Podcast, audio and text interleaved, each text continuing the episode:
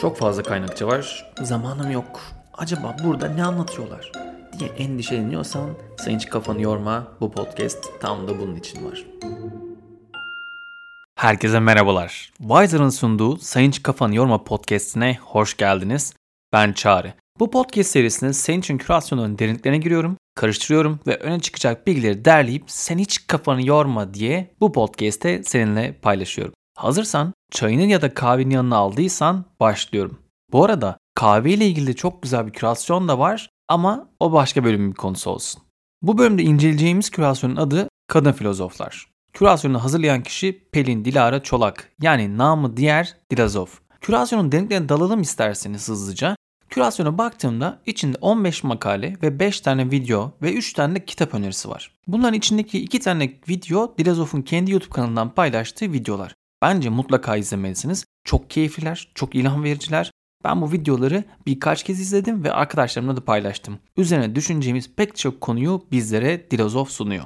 Ya ben bölüm başlamadan size küçük bir itirafta bulunmak istiyorum.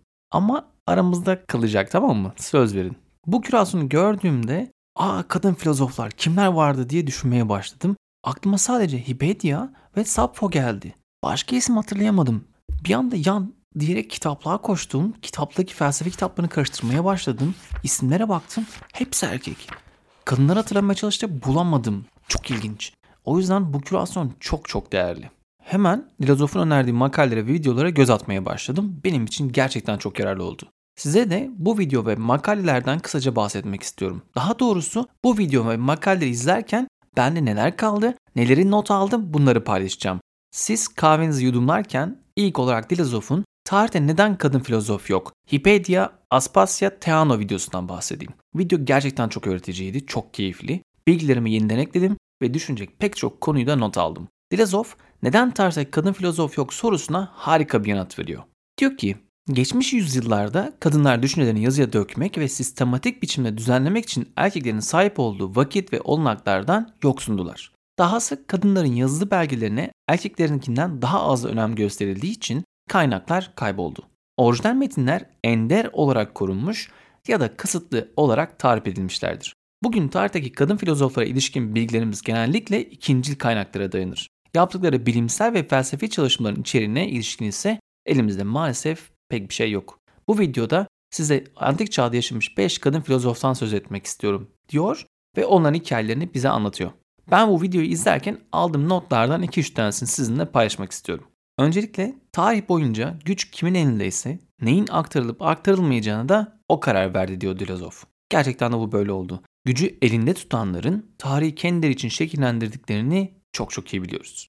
Diğer bir notum ise bilinen ilk kadın filozof Kratonlu Theano M.Ö. 500 yıllarda yaşamış. Hatta Theano Pitagoras öldükten sonra onun okulunun yönetimini de üstlenmiş. Bir de Aspasya'nın Sokrates'in hocalarından olduğunu öğrendim. Hatta Sokrates kendisini büyük bir hayranlıkla anıyormuş. Aspasya retorik uzmanı yani hitabet sanatı uzmanıymış. Bu bilgiler bir hayli ilginçti. Ben çok keyif aldım. Ne dersiniz? Genel olarak bir kanı vardır ya hani tarihe bakarız ve kadınların isimlerini göremediğimizi fark ederiz. Genelde şöyle bir soru olur. Sanatta neden çok fazla kadın yok? Neden çok fazla kadın adı geçmiyor?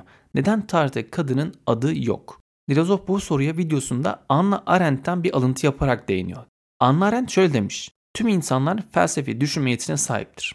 Dolayısıyla kadınların isimlerinin olmaması biraz önce yaptığım alıntıdaki gibi güç kimin elindeyse onun tarihi şekillendirdiği için kadın adı pek çok yerden silinmiş. Tam da buradan şu makaleye geçebiliriz.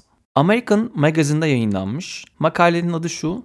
700 Years Later, Margaret Poreto, A Burned at the Stake but Unforgotten. Yani Margaret Poreto kazıkla yakılarak öldürüldü, 700 yıl sonra unutulmadı.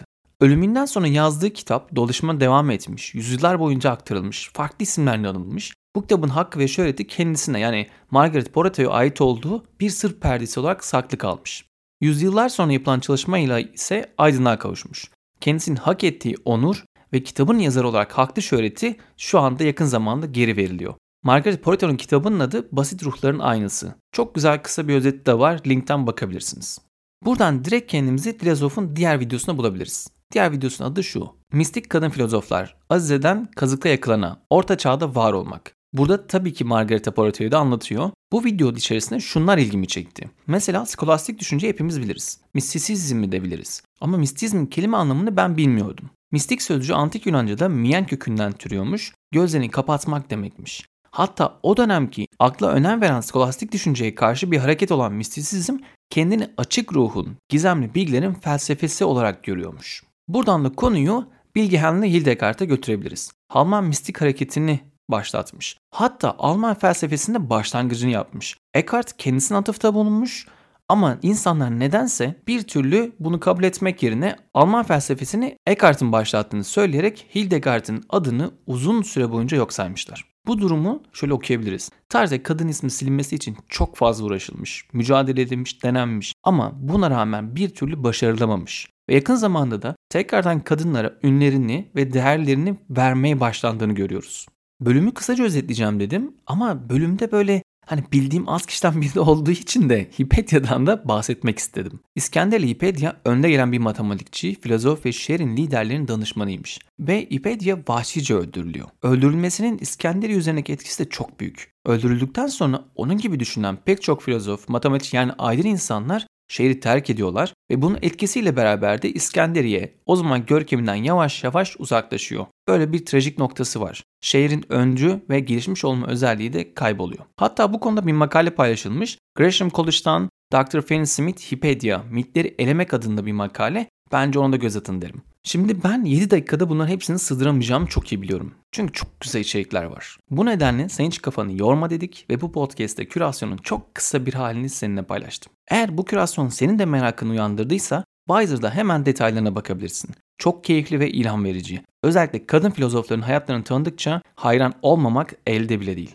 Tabii ki sadece bu değil, yüzlerce farklı konuda kürasyonlar seni bekliyor. Sen hiç kafanı yormadan şimdilik bu kadar. Yorumlarını ve sosyal medyadan paylaşımlarını bekliyorum. Wiser'ı ve beni at Wiser Türkiye ve at Küpeli Çağrı hesaplarına etiketleyerek podcast'ı paylaşırsan çok sevinirim. Bir sonraki bölümde görüşmek üzere. Hoşçakalın.